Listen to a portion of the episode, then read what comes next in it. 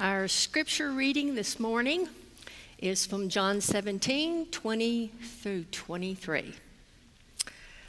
I do not ask for these only, but also for those who will believe in me through their word, that they may all be one, just as you, Father, are in me and I in you, that they also may be in us, so that the world may believe that you have sent me. The glory that you have given me, I have given to them, that they may be one, even as we are one, I and them, and you and me, that they may become perfectly one, so that the world may know that you sent me and loved them, even as you loved me.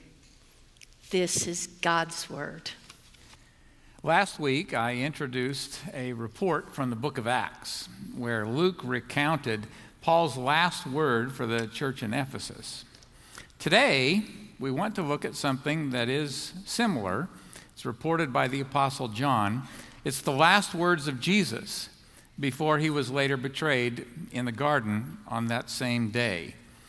Uh, the section in John is chapters 13 through 17, and first there is a discourse, and then there's a prayer in chapter 17. Here's how this evening begins. Now, before the feast of the Passover, Jesus, knowing that his hour had come, that he would depart out of this world to the Father, having loved his own who were in the world, he loved them to the end. During supper, the devil, having already put it into the heart of Judas Iscariot, the son of Simon, to betray him, Jesus, knowing that the Father had given all things into his hands, and that he had come forth from God and was going back to God, got up from supper, laid aside his garments, and taking a towel, he girded himself. And he proceeded to wash the disciples' feet. Then he predicted his betrayal. Judas scurried out. Then he comforted and he encouraged and he prepared the 11 for what was to come. And then finally, in chapter 17, he prayed for them. And this morning, I want to focus on just four verses of that prayer.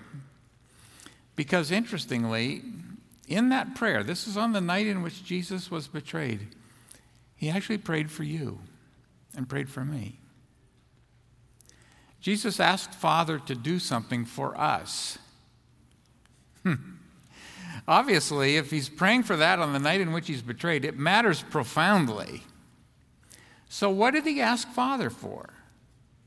For us. The answer is in verse 21 of chapter 17. Uh, we'll get there in just a minute. He longs for something, even as he's preparing to walk to Calvary. And as I prepare to conclude my season among you, his prayer is my prayer for you as well. I do not ask on behalf of these alone, but for those also who believe in me through their word, that they may all be one. Jesus is not just praying for the 11, he is praying for them, but he's also praying for all who believe through their word. And you know my story that, you know, I came to Christ when a guy came to Harvard and spoke in the 50s, and I said, This makes so much sense to me. And who led him to the Lord? I don't know. And who led him to the Lord, etc. It would go all the way back to the original 11.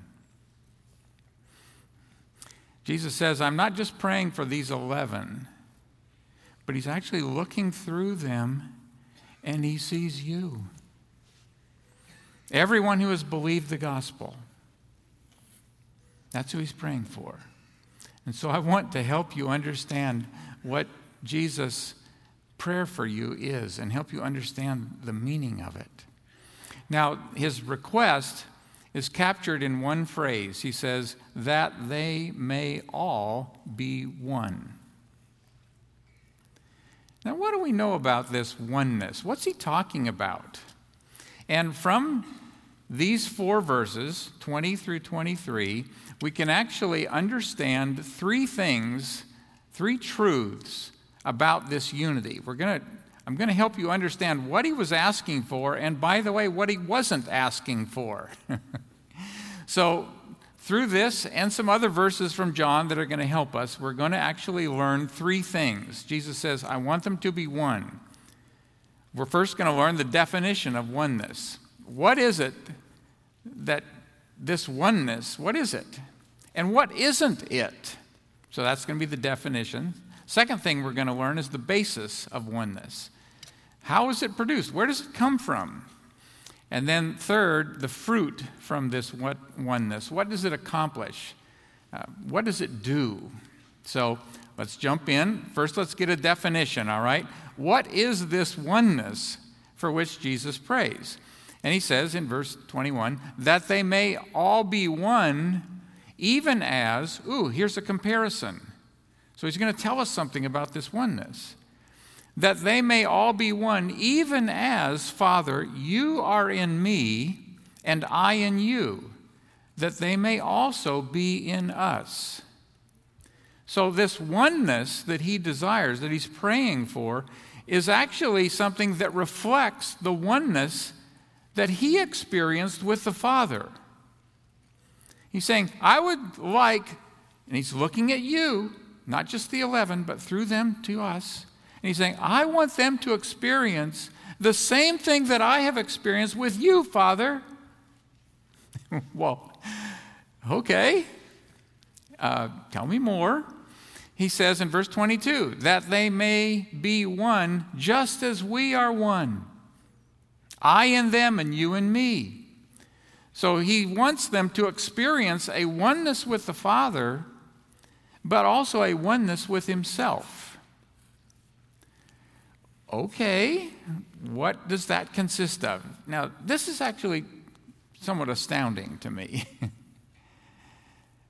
I mean, think about the closeness of Jesus and the Father. Jesus is on the night in which he's betrayed, he's saying, Father, would you allow those who believe the gospel to actually experience the same thing that I am experiencing with you, and for them to experience that both with you and with me. So, what is this? What does this mean? Now, fortunately, there are a number of passages, and I'm not going to show you all of them, but I'm going to show you some of them.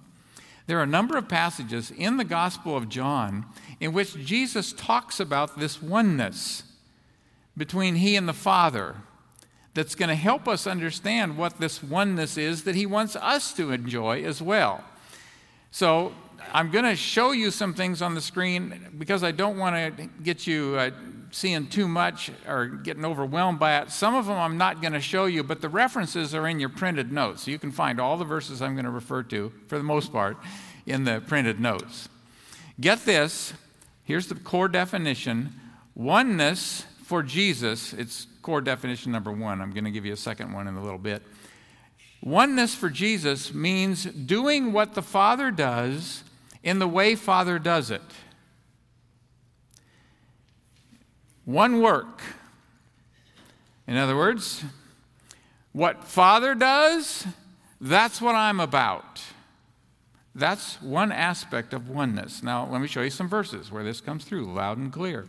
Uh, first, in John 5:19, he says, "Therefore Jesus answered and was saying to them, Truly, truly, I say to you, the Son can do nothing of himself, unless it is something he sees the Father doing. For whatever the Father does, these things the Son also does in like manner." In other words, what Father's about, that's what I'm about. John 10:32, I showed you many good works from the Father. In other words, I've been doing the things the Father does, that He's about. Here's one that connects this to oneness. Listen, if I do not do the works of my Father, do not believe me. But if I do them, though you do not believe me, believe the works, so that you may know and understand that the Father is in me and I in the Father. You see what's going on here? He's saying the unity that I have with the Father is expressed in the fact that His agenda is my agenda. His works, my works. What he wants to do, that's what I want to do. And nothing else. Jesus' purpose is aligned with God's purpose, which means for us, oneness with the Father and with Jesus means that our work is His work, and His work is our work. To be one with the Father means we are fully engaged in what He and Jesus wants. What they want done, that's what I want done. That's all I live for, is to do what Father wants done. To be one with the Father means we are fully engaged in what He and Jesus wants done. That's my life. His work is my pleasure. Give me a couple more verses. John 8 29, he says, And he who sent me is with me. He has not left me alone, for I always do the things that are pleasing to him. That's a function of his oneness with the Father. I'm not alone. John 5:30 I can do nothing on my own initiative as I hear I judge and my judgment is just because I do not seek my own will but the will of him who sent me. So, the first aspect of oneness that Jesus is praying for for you is oneness of work. That what Father does is what they do. Second aspect, oneness for Jesus means saying what Father says, one message.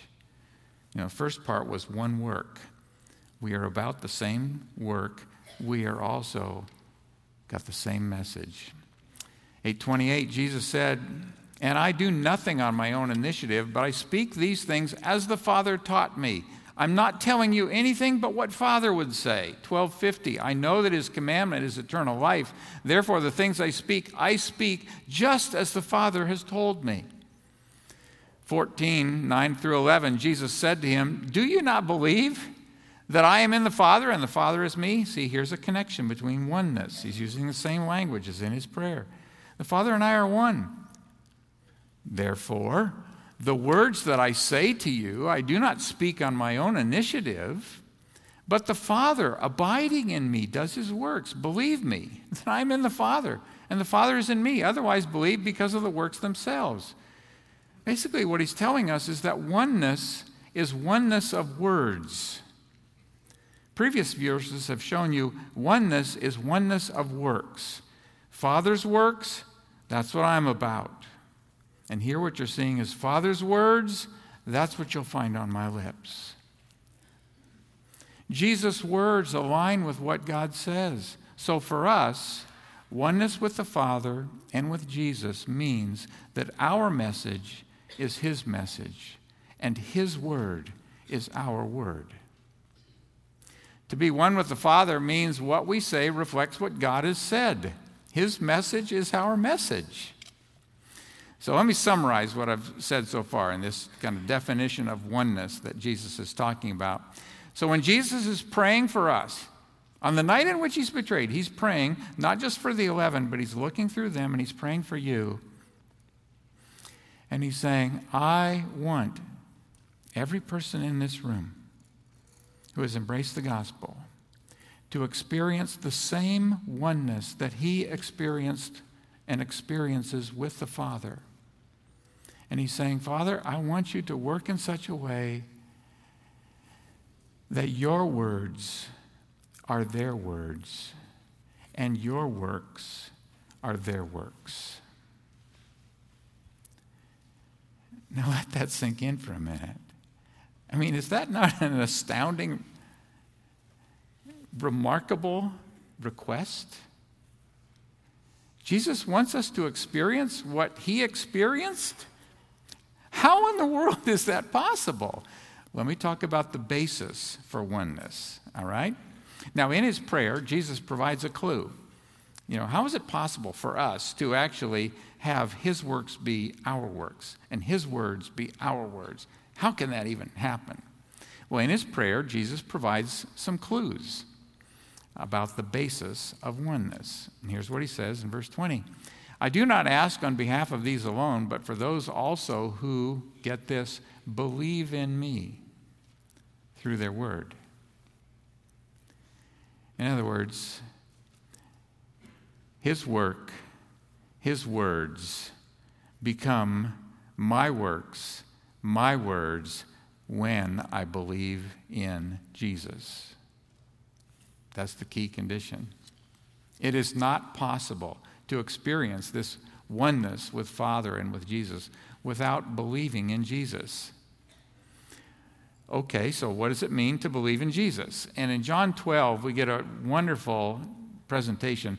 In the book of John, everything ramps up to chapter 12, where it becomes very clear that Israel is saying no to Jesus. And then he meets in the upper room and prepares the 11 for what is to come. But in chapter 12, kind of the climax or a climax in the book of John, he tells us a lot about what it means to believe in him. So listen to this passage and see if you can pick up some clues on what it means to believe in Jesus. Nevertheless, many even of the rulers believed in him, but because of the Pharisees, they were not confessing him for fear that they would be put out of the synagogue, for they loved the approval of men rather than the approval of God. A couple things we just picked up there. To believe in him means to confess him and to desire the approval of God more than the approval of men. And Jesus cried out and said, He who believes in me does not believe in me, but in him who sent me. So to believe in Jesus is also to believe in Father who sent him on a mission. He who sees me sees the one who sent me. I have come as light into the world, so that everyone who believes in me will not remain in darkness. If anyone hears my sayings and does not keep them, so there it's about hearing but also keeping. I do not judge him, for I did not come to judge the world, but to save the world. He who rejects me and does not receive my sayings. There's another clue as one who judges him. The word that I spoke is what will judge him in the last day. So basically, just from this passage alone, to believe in Jesus means to confess him publicly, to declare, Jesus is my Savior. That's what we do when we're being baptized. We're declaring, Jesus is my Savior. We're declaring, He is my Lord. I desire His approval more than the approval of men. I believe that Jesus did what God sent Him to do. I am committed from this day forward to the best of my ability with God's help to keep his commands. And I am embracing Jesus' message. To everyone who says to each of those, yes, yes, yes, Jesus says, Father, give them the capacity to speak what I speak and to do what I do. To all who believe in Jesus, they receive the ability to say and do what God once said and done. Now, that, that seems so profound. Is it really that simple? Come to Jesus? I like to think of this as kind of like a light switch. When you come to Jesus, it's like turning on a light switch. Now, that's a very small thing to I, am doing this nowadays we do that or so on but an old style light switch you know you flicked it up Unless it was a three way, then it depends on what the setting was. But we won't get into that. Anyway, you flip it up. That's a small thing, isn't it? But what happens?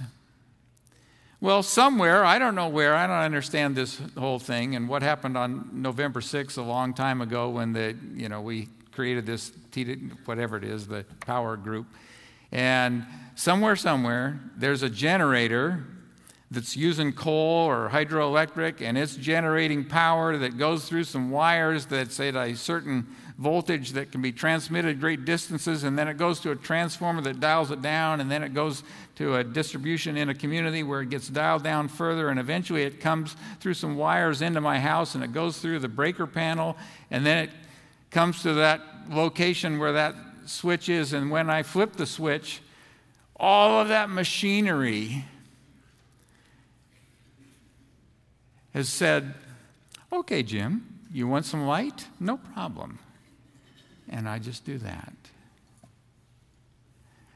Jesus reveals that there is a power generator that is at work behind my simple decision I believe Jesus.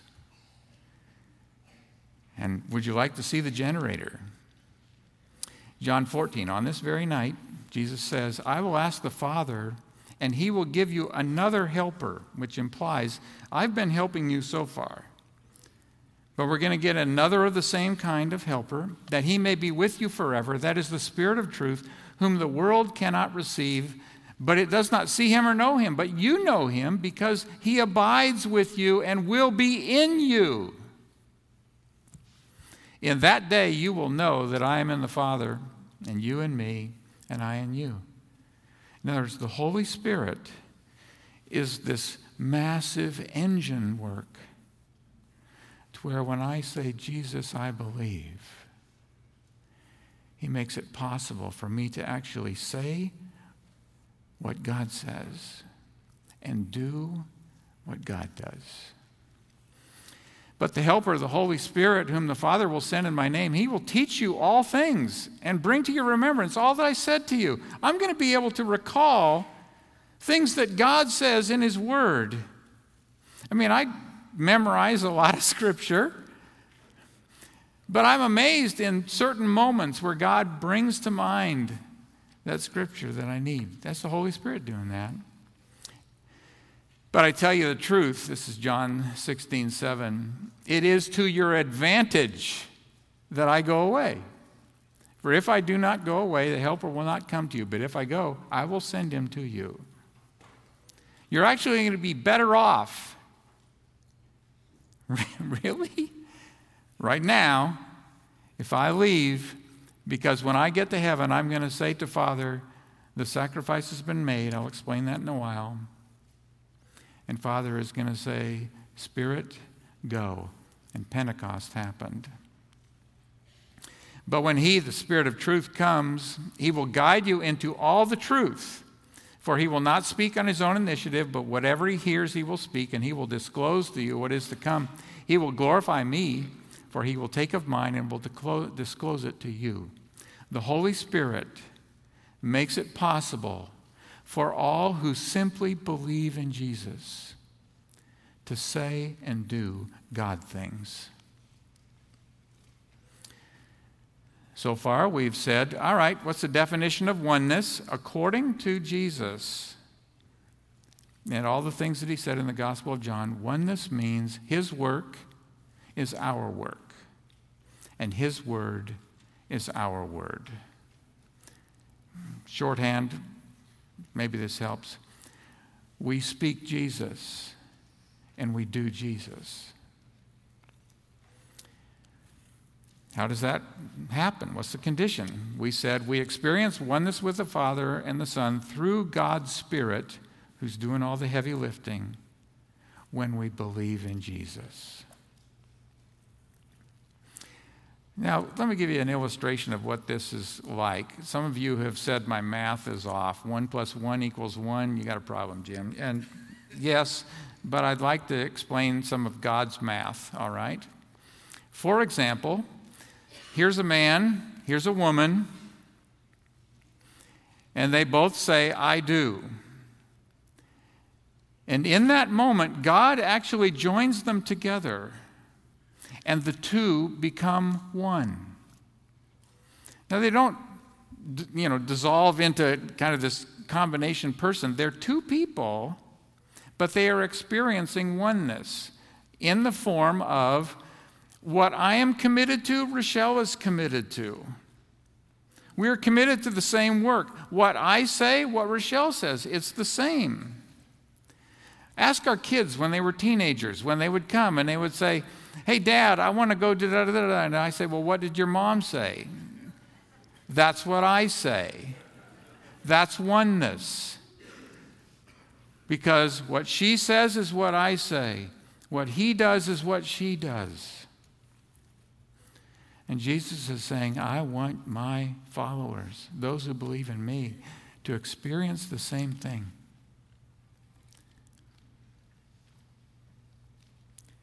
What should I do, Jim? What does God say? That's what I say. Now, I need to clarify something here.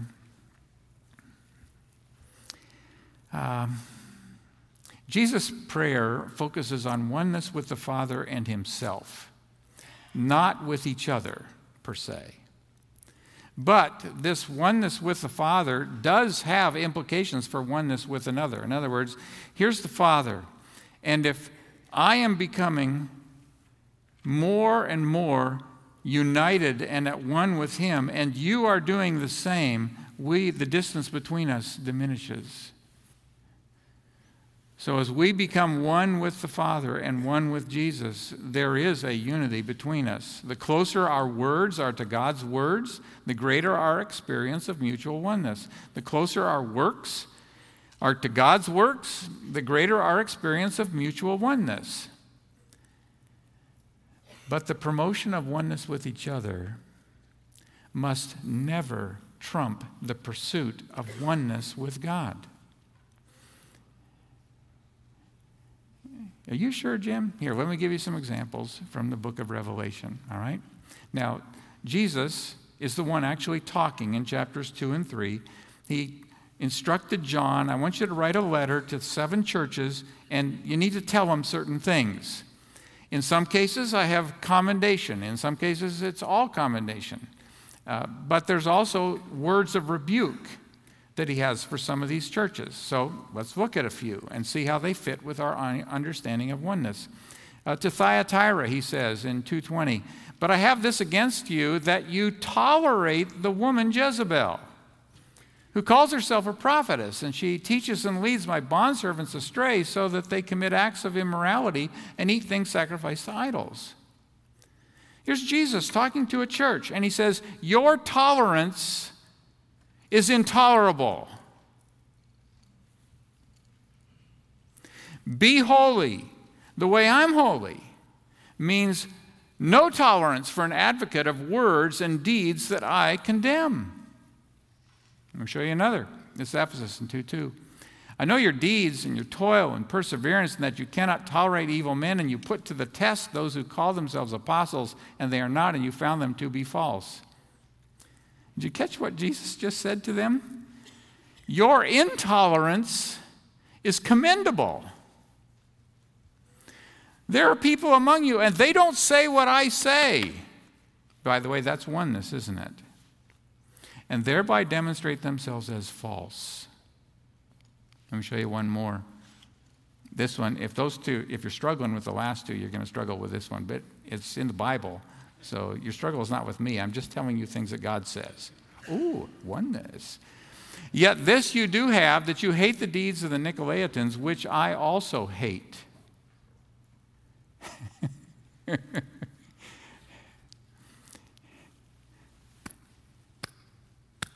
you hate what I hate.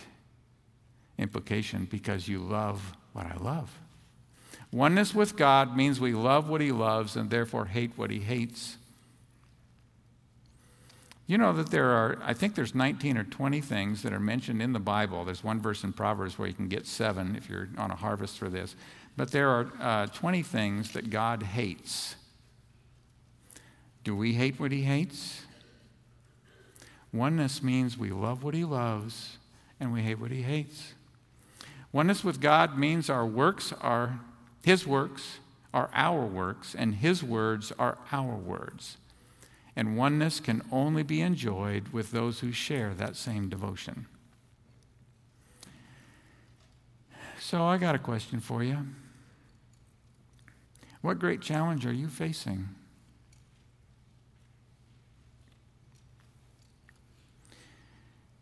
Is there a part of you that says, I wish I knew what God's perspective was?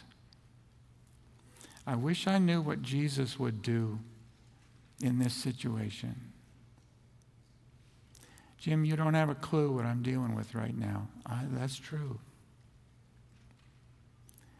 But Jesus says, My sheep hear my voice, and I know them, and they follow me. You can ask Jesus, because Jesus' prayer was answered you can ask Jesus, Would you give me your words to say? Would you show me what you would do, Father? Because your Spirit has given me the ability to say what you would say and do what you would do. Now, you can go to the Bible as an expression of a desire for your words to be God's words. Uh, I, I try to go to the Bible every day, not to do sermon prep or something like that, but just to say, God, what do you want to teach me today? And almost every day, I stop when He shows me what it is. Whatever Jesus is telling you, whatever God is telling you, then do what He tells you to do. Jesus said, I'm the vine, and you're the branches. He who abides in me, he bears much fruit. For apart from me, you can do nothing. The Holy Spirit makes it possible for you to hear what Jesus would say to your situation and then to do what he wants. It is mind boggling. I can speak and do Jesus? Yes. You know, there's an interesting phenomena that I've experienced. I realize that this is probably more of a preacher thing, but I've had people, uh, not just in this church, but in other places where I've been, come up to me and they will say something like this I don't know what anybody else was hearing, but it was like you were talking to me. And then they share something that they got out of the sermon. And I'm trying to not look at anybody of, in here who has said to this to me, so I won't give you a whammy. But they, they say, it was like God was talking to me. And in some cases, I've thought to myself as they shared, I don't remember saying anything about that. that was Father. As Jesus says, My sheep hear my voice. And somehow, something I may have said was a trigger, but then God said, Let me take it from here, Jim. And he said something to them that grew out of his word. It was very clear. Okay, so I've told you about the definition. Oneness means his work is our work, and his word is our word. We speak Jesus and we do Jesus. The condition for oneness, we've looked at that. We experience oneness with Father and Son through God's Spirit when we believe in Jesus. The Holy Spirit takes care of the rest. One last thing the result from oneness. What does this oneness accomplish? He says in verse 21 that they may all be one, so that, result clause, that the world may believe that you sent me. Then later in verse 23, that they may be perfected in unity, so that the world may know that you sent me and love them even as you've loved me. The oneness of believers in Jesus with the Father produces two results. Uh, the first one, our unity with the Father, makes it easier for the world to come to Jesus. Our message is credible. When we do the kinds of things that Father does, when we say the things that Father says, then the world says, this makes sense. Our oneness makes our message credible. And when God's word is our word and God's way is our way, our message to the world becomes actually believable. I love this quote from Kruse. Their living relationship with the Father and the Son through the Spirit would give credibility to their message about Jesus and lead many in the world to believe in Jesus. When my work is Father's work, when my words are Jesus' words, and put your own pronoun in there, when your work is His work, your words are his words. That's when the world says, This makes sense. This is what happened on the day of Pentecost. Holy Spirit showed up, and a church of 120 people the next day, 24 hours later, was a church of 3,120 people. and then this next thing that is accomplished when we experience oneness with the Father and with the Son is that the world knows that we are people whom God loves no less than he loves Jesus. Now, this is the one that boggles my mind. Our oneness makes our identity obvious. When God's word is our word and God's way is our way, we are manifest as people God loves no less than he loves Jesus. I mean, think about that. God loves, I'll just talk to me at the moment so I don't point at you. God loves me as much as he loves Jesus. I mean, I, I have trouble wrapping my mind around that because I know who I am. But there it is in the Word. Now put it to yourself. God knows everything about you, He knows everything you've done, even the things that nobody else knows. But those who believe in Jesus through the power of the Spirit are one with Him. And as we are one with Him, our identity, we are loved as much as Jesus, is manifest to the world. God loves us like He loves Jesus. That's incredible truth number one. But this fact becomes obvious to the world when our oneness with Father and Jesus is displayed. Now, I have a few more things to say to you, but I'm going to say that after we pray, pray and prepare for communion. Let's pray. Father, I can't believe your son and his prayer. I mean, it boggles the mind that we could actually be a people who can do the things that you would say, now that's what I want. And who can say things that you would say, now that's what I approve of. And yet you answered his prayer and you made it possible, and we are in awe of you. Help us to be a people who every day are going deeper with you and experiencing oneness with you and with your Son. In Jesus' name, amen.